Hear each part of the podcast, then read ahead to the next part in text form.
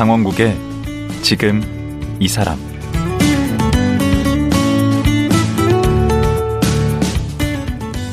안녕하세요, 강원국입니다. 요즘은 패스트 패션 시대라 유행도 금세 바뀌어서 한두 해 입다 보면 헌옷이 되고 맙니다. 그만큼 버려지는 옷도 많은데요. 요즘 같은 시대에 단 한 명의 고객을 위해 맞춤형 옷을 만들며 한 시대를 풍미한 디자이너가 있습니다. 이광희 디자이너. 1980년대에서 90년대 패션 디자이너 앙드레 김과 쌍벽을 이루며 한 땀 한 땀 옷을 지었던 그 정성으로 자선 활동을 활발히 하고 있는데요. 이제는 아프리카에 나무를 심고 희망을 전하는 이광희 디자이너, 지금 만나보겠습니다.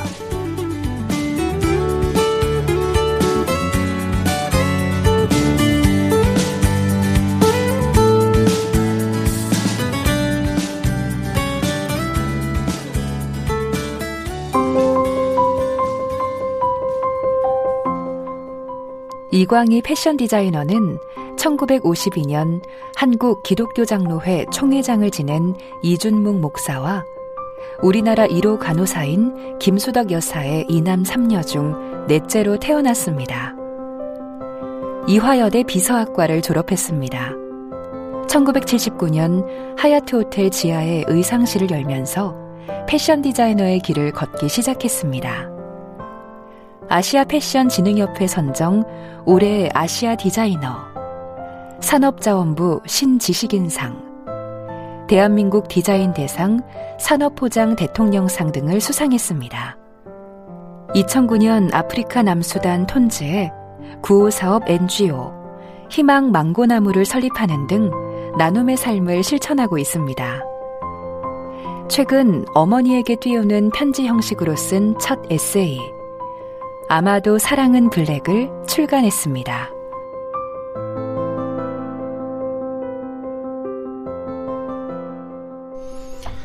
네, 이광희 선생님 모셨습니다. 안녕하세요, 교수님. 두 가지 깜짝 놀랐어요. 왜요? 하나는 저는 럭셔리한 이렇게 디자인 하시는 네. 대한민국 상위 1%의 아이고. 디자이너라고 그러셔서 네. 저는 이렇게 앙드레 김처럼 나타나실 줄 알았어요. 근데 죄송해요. 너무 소박하시게 네. 옷을 입으셨어요. 네. 그리고 또 하나는 네. 저보다 10년 나이가 많으신데, 저보다 10년 아래로 보이세요. 정말. 정말 감사합니다. 예, 아니, 이 방송 들으시는 분은 한번 동영상 확인 한번 해보시죠. 동영상도 나와요? 아니요. 아니죠. 안 나오는데, 최근에 우리 선생님 나온 에이. 영상 보면, 예, 확인이 될 겁니다. 에이. 우리 이광희 선생님, 그래서 선생님이라고 하기도 제가 얼굴 보면 그런데 우선 네. 학교에서 디자인을 전공하시진 않았어요. 네. 네. 네. 어떤 전공을 하셨죠? 저 비서학과 나왔어요. 아, 그럼 비서학과는 이화여대밖에 네, 없지 않나요? 맞아요. 네. 굉장히 그 실용적인 맞아요. 가셨네요. 그 취직 잘 되는 걸로 유명했잖아요. 네, 제가 이제 고등학교 때. 이렇게 보기보다 되게 문제아같이 문제의식을 많이 갖고 지냈어요. 그래서 대학은 그 당시에는 시집 잘 가기 위해서 대학 가고 이런 게 그냥 가정대학 가고. 그렇죠. 네, 그래서 제가 대학을 안 가겠다고 우겼어요. 그 집에서도 놀래고 이제 학교에서도. 그래서 이제 나중에 타협점이 비서학과였어요. 그때 이제 비서학과가 처음 생겨서 제가 3회째였는데. 네. 비서학과를 나오면 그래도 꼭 시집을 안 가도 선택의 폭이 넓다. 학교 남아서 가르칠 수도 있고 또 취직해서 그렇게 돈을 벌 수도 있고 하다못해 결혼해서 하면 남편 뒷바라지 하기도 굉장히 실용적인 학문 아니니? 그러니까 대학 안 가는 것보다도 여기 가보면 어떠냐, 이제 자꾸 설득을 해서 비서학과를 갔어요. 그러면 학교 졸업하시고 취직을 하셨나요? 취직을 안 했어요. 못했고. 왜냐면. 취직 잘 됐는데. 저희 때 비사학과 나오면 정말 좋죠. 너무 보수도 좋고 외국 기업 뭐 이런 데서 굉장히 대우가 좋았거든요. 그렇죠. 근데 저의 취약점이 이렇게 앉아서 뭐 타이핑을 한다든지 뭐 이렇게 서류만 정리하고 이런 거를 그렇게 제가 잘 못하겠더라고요. 맞아요. 그때는 비서들이 타이핑만 했어요. 네. 타이핑하고 속기하고. PC 없을 때니까. 네. 그래서 막 레디 고 하면 막 타이핑 쳐야 되는데 레디 하면 딱 하기가 싫은 거예요. 좀 약간 자유분방하고 좀 반골 기질이 좀 있었어요. 네. 좀 그런 것 같았어요. 그래서. 그럼 취직을 않고 뭘 하셨어요? 취직을 안 하고 이제 시간을 보내다가 그래도 뭔가 이렇게 일은 해야 되겠다 싶어가지고 그 당시에 이제 의상실이죠. 맞아요. 그 당시엔 다 의상실. 양장점 네, 의상실. 양장점, 네. 네. 그 잘 아시는 분이 이제 거기서 약간 뭐 관리하고 이런 걸 부탁을 해서 패션을 처음에 이제 입문을 하게 됐고요. 그렇게 하면서 아, 이 패션을 일로 한번 내가 만들어 보는 것도 괜찮을 것 같구나 싶어서 이제 그때 패션 지금 패션 연구원이라 그러고 거기 들어가서 이제 패션을 좀 공부를 하고 일을 하게 됐죠. 그때 제 기억으로는 뭐 노라노 양재하고 네, 맞아요. 뭐 국제 복장하고 뭐 이렇게 라디오 광고 매일 나오고 네. 그랬었는데 유일한 교육기관이었죠. 뭐. 그럼 거기 들어가셔서 얼마나 공부를 하신 거예요? 한 2년 정도. 2년. 네. 그러니까 조금은 관심이 있으셨네요. 옷에. 그렇죠. 네. 아니 여학생이라고 하면 여자라고 하면 옷에 관심은 누구든지 있는 거고요. 저기 복장을 보면 그렇게 관심 있는 분 같지는 않은데. 예, 하여튼 그래서 2년간 이제 공부를 하시고. 네. 그 다음에 어디 취직을 하신 거예요? 이제 그렇게 잠깐 패션 그 의상실에서 뭐 일도 해봤지만 옛날에 이제 재단 사정. 예. 굉장히 이제 유명한 그 디자이너. 공장에서 재단하던 언니를 잘 알게 돼가지고요. 그분이 이제 자기가 실무적인 기술을 가르쳐 줄 테니까 한번 이거를 해보지 않겠냐. 그래서 이제 의상실을 차리게 됐죠. 아, 본인, 그때 이름이 뭐였나요? 그때는요, 약간 부끄러운데 막 영어로 어려운 이름이 되게 있어 보였어요. 그래서 바이카운티스라고 그래가지고 약간 자작부인 그러니까 그 중간 그렇게 해서 바이카운티스라는 이름으로 제가 하얏트 호텔 지하에 그때 처음 하얏트 호텔이 오픈했었거든요. 그럼 처음부터 무명 시절이 없었나요? 완전 무명인 거죠. 그걸 얼마나 보내셨어요? 6년. 아, 꽤 보내셨네. 예. 난 처음부터 그렇게 빵 뜨신 줄 알았더니. 우리 교수님이 세상을 그렇게 모르시면 어떡해. 그 두 가지가 궁금한데, 네, 하나는 처음부터 그렇게 좀 그 고부와 같이 옷, 네. 럭셔리한 옷으로 시작을 하셨는지, 네. 다른 하나는 그 이제 이름을 알리게 된 계기는 또 언제였는지. 네. 예. 그러니까 이제 저는 그때 패션을 할 때만 해도 그 패션 디자이너 하면은 굉장히 사람들이 그 생각하는 타입이 있었어요. 굉장히 화려하고 그렇죠. 또 사치만 조장하고 뭐 등등. 그러니까 안 좋은 부정적인 이미지가 많이 있었거든요. 그래서 저는 제가 일을 이왕에 할 때 패션도 뭔가 이 우리 생활하는데 필요한 그 문화적인 어떤 요소가 되고 이걸로 충분히 우리 주변을 아름답게 꾸밀 수 있는 그런 예술의 한 분야다. 이런 거를 막 알리고 싶고 좀 그런 걸 고치고 싶은 그런 생각이 있었어요. 그러니까 보통 패션쇼에 나오는 옷은 일반인은 이렇게 입을 수 없는 옷 아니었나요?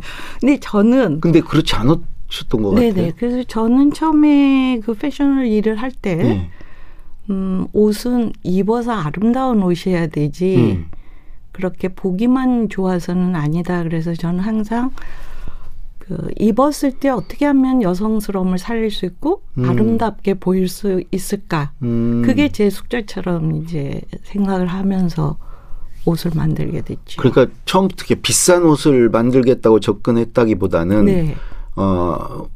입어서 편하기도 하고 아름다운 옷 네네네. 그런 쪽을 추구하다 보니까 그게 비싼 옷이 된 거네요. 네, 그러니까 이제 거기서 가치라는 게 현대에서 어쨌든 뭔가 가치라는 게 가격을 결정하는 것도 되잖아요. 그렇죠. 그래서 옷을 하나하나 정성 들여서 정말 그 만들다 보니까 그거가 자연히 가격도 올라갈 수밖에 없고. 비싼 값을 쳐준 거구나. 네. 그러니까 뭐 고급화 전략 이런 걸 가지고 시작한 건 아니시고. 그거는 아니었어요. 그거는 아닌데 어쨌건 좋은 옷을 만들고 싶었고요. 그때 이제 원미경 선생님이 그때 이제 유명한 탤런트 배우였던 분이 저희 고객이셨어요. 근데 이제 그분이 주인공을 어떤 드라마의 주인공을 맡는데 거기서 맡고 있는 역할이 굉장히 부잣집 딸 뭐 그런 역할인데 사랑과 진실이라는 사랑과 진실이요. 맞아요. 엉캉 그 시청률 엄청났죠. 오, 우리 교수님도 아세요? 그럼요. 근데 원미경 씨가 그러면은 그 안목이 있으신 거네. 선생님 옷을 저걸 했다는 게. 네. 뭐 그러기도 했고 이제 그 당시에 이 저희 옷이 얼만큼 인기가 있었냐면 남대문 시장 가면 프랭카드가 사랑과 진실 원미경 입은 옷 해가지고 막 남대문에서 대박으로 팔았대는 거예요. 그럼 누가 가짜도 막 많이 나왔겠는데. 너무 그래서 그 원미경이 입은 옷 카피해서 너무 많이 그 판매를 했다. 그렇게 해서 이제 그 유명한 이제 패션 디자이너 그때 뭐 앙드레 김하고 거의 어깨를 겨루는 수준에서 우리나라의 정말 대표 디자이너가 되신 거 아닙니까? 다행히 이제 앙드레 김 선생님하고 옷 분위기가 너무 달랐기 때문에 뭐 같이 비교한다는 거는 아니고 서로 그렇죠. 어쨌든 쌍벽을 이뤘어요. 네. 그래서 어머님이 되게 좋아하셨겠네. 어머님은 좋아하셨죠. 그러니까 뭐 고급 옷 비싼 옷 그게 아니고 네가 맡은 자리에서 혼신을 다해서 일하는 모습이 보여지니까 장하다 그러신 거죠. 그럼 어머님이 원래 좀 이런 옷 만들고 이런 데 좀 재능이 있고 관심이 있으셨나요? 저희 어머님이 훨씬 더 그 재주도 많으시고 감각도 훨씬 더 탁월하셨고요. 저는 거기 뭐 아주 그냥 조금밖에 못 받은 것 같아요. 그 정도로 저희 어머님이 옷 만들고 뭐 수혜품, 요리 못 하시는 게 없고 네, 그것도 놀라울 정도의 솜씨였어요. 그럼 어머님께도 만든 옷을 한번 아니요. 줘드렸나요? 저희 어머님은 이제 가시는 길이 완전 저하고는 뭐 다른 세계에서 일을 하셨기 때문에 평생 그냥 한복 하나로 그것도 이제 저희 아버지께서 이제 전라남도 해남 그러면 우리나라에서 땅끝 마을로 그렇죠. 제일 이제 외진 그 지역에 가셔서 평생을 목회 활동을 하셨거든요. 아니, 아주 유명한 분이세요. 그 목사님. 한국기독교장로회 총회장도 지내신 이준목 목사님이신데 그 유명한 함석헌 선생님이 이 목사님을 지칭하기를 맨발의 성자다. 아이고. 그리고 굉장히 그 친분이 두터우셨다고 들었어요. 호영오제 뭐 그러셨어요. 호영오제 하는. 네네네. 자주 놀러 오셨다면서요. 그 해남 그렇죠. 이제 특히 그 함 선생님이 많이 힘드실 때 이제 저희 집에 오셔서 좀 쉬고 가시고 그러면 저희 어머님이 정말 극진히 대접하시고 또 어머님을 그렇게 좋아하셨다면서요. 함석헌 선생님이. 그렇게 지극정성 모시는데 안 좋아할 분이 있겠나 싶어요. 그 아버님은 무슨 목회를 하셨는데 해남에서 50년 넘게 목회를 하셨다고 들었는데 목회만 하신 게 아니시더라고요. 네. 그러니까 전쟁 직후에 한국에서 제일 어려운 지역을 찾아가신 곳이 그 땅끝 마을 해남이셨거든요. 전쟁 직후니까 거기 고아들, 뭐 거지들 또 미망인들 너무 이 버려진 사람들이 많은 거예요. 그래서 이제 그런 분들을 하나하나 이제 거두고 일을 하다 보니까 네. 고아원이 생기고 또 뭐 양로원 생기고 뭐 그냥 닥치는 대로 그 지역에 필요한 사회사업을 다 하시게 됐죠. 아니 그 기독교 장로회 총회장까지 하실 정도면 서울에서 목회를 해도 충분하실 텐데. 네. 그러니까 저는 이제 저희 아버님을 가장 존경하는 그런 분으로 제가 꼽는 거는 그런 직책이나 뭐 명예로운 일을 하신 거가 아니고 그럼에도 불구하고 그 해남 조그만 교회를 돌아가실 때까지 50년을 떠나지를 않으셨어요. 그러니까 한 교회만 봉사를 하셔서. 정말 쉽지 않은데. 네. 그래서 그거를 가장 훌륭하신 점이라고 생각을 해요. 아버님께 어떤 어린아이가 하나님 전상서라는 편지도 보냈다면서요. 맞아요. 그건 무슨 얘기죠? 그 완전 동화 같은 얘기고요. 이제 저희 아버님이 어머님이 그 전쟁 직후에 고아들을 이렇게 모아서 네. 기르면서 고아원이라는 단어를 쓰지를 않으셨어요. 처음부터. 그럼 뭐라고 쓰셨죠? 등대원이라고 이름을 등대. 해서 네. 니네들은 여기서 자라서 나중에 사회 등대 같은 사람이 되라. 그래서 등대원이라는 이름으로 이제 아이들을 길렀는데 어느 날 하나님 전상서라는 편지를 받아요. 근데 그게 뭐였냐면 이제 그 옛날에 농촌이고 전쟁 그러니까 다 굶고 어렵게 살 때죠. 그렇죠. 그러니까 해남의 땅끝 마을보다 더 시골에 사는 어떤 애가 너무 자기가 공부를 하고 싶은데 자기는 소를 먹여야 되고 밭에 가서 일을 해야 되고 그러는 거예요. 이제 초등학생이. 예. 근데 너무너무 공부를 하고 싶은데 집안은 가난해서 학교도 못 가고 그러는데 아마 교회를 다녔든지 하나님한테 간구를 하면 소원을 이루어준다는 얘기를 들었던가 봐요.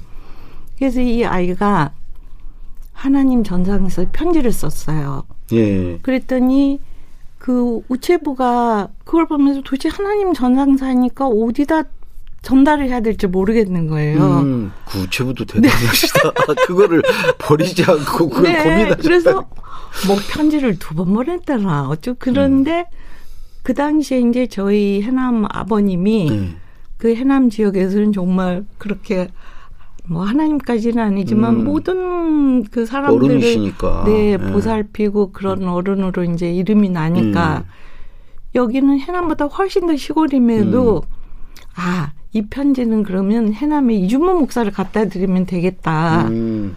그래서 그 편지를 이제 갖고 아버지한테 전달을 하니까 그걸 보고 어머님이 찾아가요, 그 아이를. 아, 네. 뒤치다거리는 다 어머님이 하시고. 뒤치다거리는 다 엄마. 일은 아버님이 저지르시고. 네, 완전. 네. 아니, 벌써 이렇게 고아원하고 막 이러면. 아, 그럼요. 그 밥 해주고 이런 맞아요. 걸 누가 하겠어요. 네, 어머님이 다 하셔야지. 저희 어머님은 그 뒤치다거리로. 네. 그래서 이제 그 아이를 데리고 와서 공부를 시키고 그 아이가 결국은 대학 까지 가서 스위스 바젤에서 신학대학까지 하고요. 오. 그러면서 그 신학대학교 한국신학대학 총장까지 돼요. 교수가 되고. 그러니까 이제 그 얘기가 이 오영석 목사님이라는 예. 분인데 이분이 총장님이 되시니까 이제 아무래도 다 알려지잖아요. 그래서 하나님 전상사가 더 널리 알려져가지고. 근데 어머님도 만만치 않으세요.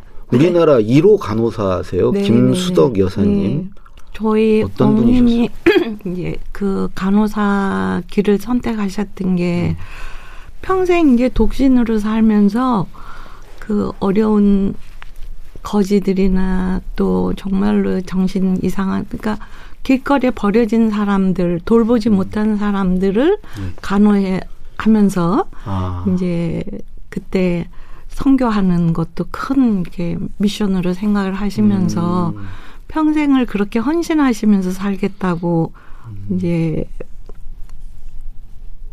인생의 그런 목표를 세우시고 그렇게 사셨는데 또 우연히 이제 그런 아버지를 또 만나게 되셔가지고 같이 선생님 분이시죠. 네, 그래서 같이 정말 어려운 이웃들을 위해서 우리가 헌신하는 그런 삶을 살아보자. 그렇게 인생의 목표가 맞으셨던 두 분 다 그런 선행을 하면서도 이렇게 뭐 티내고 네. 그러지는 않으셨던 것 같아요. 그런 게 어딨어요. 네? 저는 막 티내고 싶어요. 그 어머님께 그 만든 옷도 좀 입혀드리고 그러셨나요? 아니요. 이제 어머님이 추구하시는 거를 확실하게 아니까 그게 옷으로 뭔가를 당신을 기쁘게 해드리는 일은 아니었거든요. 제가 있는 위치에서 옷을 예쁘고 혼을 담아서 잘 만드는 건 중요한 일이었는데 근데 이제 어머님이 입으시는 옷들은 항상 그 전쟁 직후에 미망인들이나 고아들을 위해서 그 당신은 뭐 소박하다는 말도 안 맞게 항상 회색이나 뭐 검정에서 잿빛나는 옷들만 입고 사셨어요. 근데 어느 날 오셨는데 너무 환하게 새 옷을 입고 오신 거예요. 그래서 와 너무 놀래고 좋아서 와 엄마 새 옷 입으셨네. 그러고 이게 뭐야? 그러고 봤더니 그게 이제 그 전달에 이제 가끔 오시면은 저희 어머님이 집에 오셔서 뭐 정리 정돈 청소 같은 것도 해주시고 이제 엄마들 그러시잖아요. 그렇죠. 근데 이제 저희 집에 밑에 이제 지하실에 창고를 정리하다가 제가 버린 커튼을 발견하신 거예요. 그래서 이제 그 커튼을 갖고 가셔가지고 그거를 삶고 빨아서 이게 다 이제 곰팡이 쓰러졌으니까 저는 이제 버린 거였죠. 그랬더니 그거를 삶고 빨고 그래서 또 곱게 치자물을 들이셔가지고 입고 오신 거예요. 그래서 그 정말 감동을 떠나서 그 옷이 최고의 옷이었던 것 같아요. 그렇게 소탈하시고 그런 이제 그 어머님 아래서 크신 선생님이 우리나라에서 최고 그 부자들의 옷을 만들고 그런 거에 대해서 어머님과의 무슨 좀 생각이 다른 데서 오는 갈등 같은 거 선생님 나름대로 고민 이런 건 없으셨나요? 제가 이제 처음 일 시작부터 그런 고민이 매일 많았어요. 그게 아, 엄마는 그렇게 시골에서 어려운 사람들을 위해서 이렇게 봉사를 하고 사는 삶인데 저는 이렇게 화려하고 이런 옷을 만들고 있는 거에 대해서 굉장히 갈등이 많았죠. 그래서 매일매일 내가 이 일을 그만두고 엄마한테 내려가서 같이 일을 해야 되지 않나 그런 이제 갈등을 꽤 오래 했죠. 그거에 대해서 어머님은 뭐라고? 그래서 제가 이제 어머님한테 하루는 그 고민을 말씀드렸더니 정말 환하게 웃으시면서 광희야 그게 아니고 각자 사람은 하나님께서 주신 일이 있다. 그거는 주어진 일을 각자 있는 위치에서 잘하는 게 그게 하나님한테 좋은 일이고 그런 거지. 너까지 몸빼 입고 와서 엄마 옆에 있는 건 아닌 거다.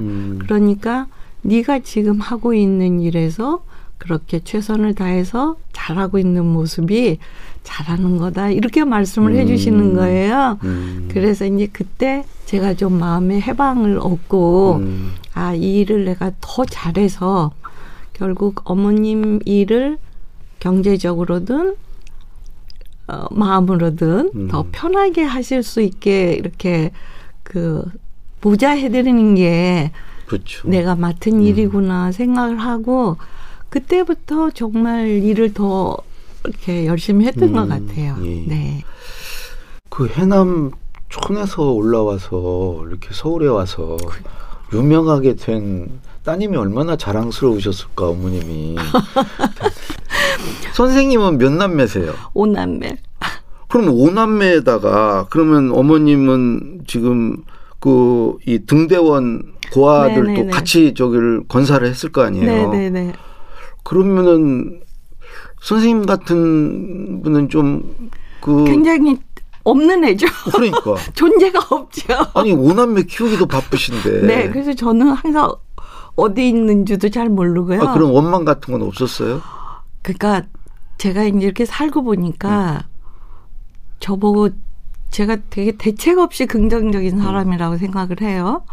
그러니까 이제 물려받은 성격이 굉장히 이렇게 밝은 것 같아요. 철딱선이 없고. 아니, 되게 밝으세요. 아, 지금 웃는 시간으로 지금 대부분 시간을 보내셔가지고 지금 이게 편집이. 그래서 예. 뭐 이렇게 불평이 별로 없었어요. 아. 그러니까 현실에 적응을 엄청 잘하는 거죠. 아니, 그리고 근데 이것도 있어요. 뭐. 지금 이제 아주 나중에 이제 고급 옷을 이렇게 만드셨는데 네네네. 어머님 정서하고는 좀 안 맞았을 것 같아. 이제 어머님 정서에서 뿌리를 놓고 보면요. 결국은 무슨 일을 하든지 혼을 박아서 정성을 다해서 해야 된다 하면은 결국 어떤 작품이나 제품을 만들 때 요즘에 이제 컨셉으로 치면은요. 그 이상 좋은 컨셉이 없죠. 그러니까 그렇게 일을 하면 결국 작품이 될 수밖에는 없고요. 결국 작품이 되면 그거에 대한 가치는 가격으로 나오니까 그거를 그 어머님의 뜻과 크게 다르지 않는 거네. 거기에 맞춰서 한 거예요. 네, 혼을 박아서 네. 만들어라. 그게 네. 하다 보니까 그쵸, 이제 그쵸. 비싼 옷으로 팔린 맞아요, 거고. 맞아요. 네. 아이고 이거 얘기 듣다 보니까 내일 다시 한번 또 모시고 말씀 나눠야 될 거. 아 그래요? 내일이 더 중요한 날이에요. 내일이 이제 본론인데 오늘 여기까지 하고요. 내일 다시 한번 말씀 네, 나누죠. 오늘 네. 나와주셔서 고맙습니다. 아유, 감사합니다. 예. 노블레스 오블리주의 삶을 실천하고 계신 패션 디자이너 이광희 선생님과 말씀 나눴습니다.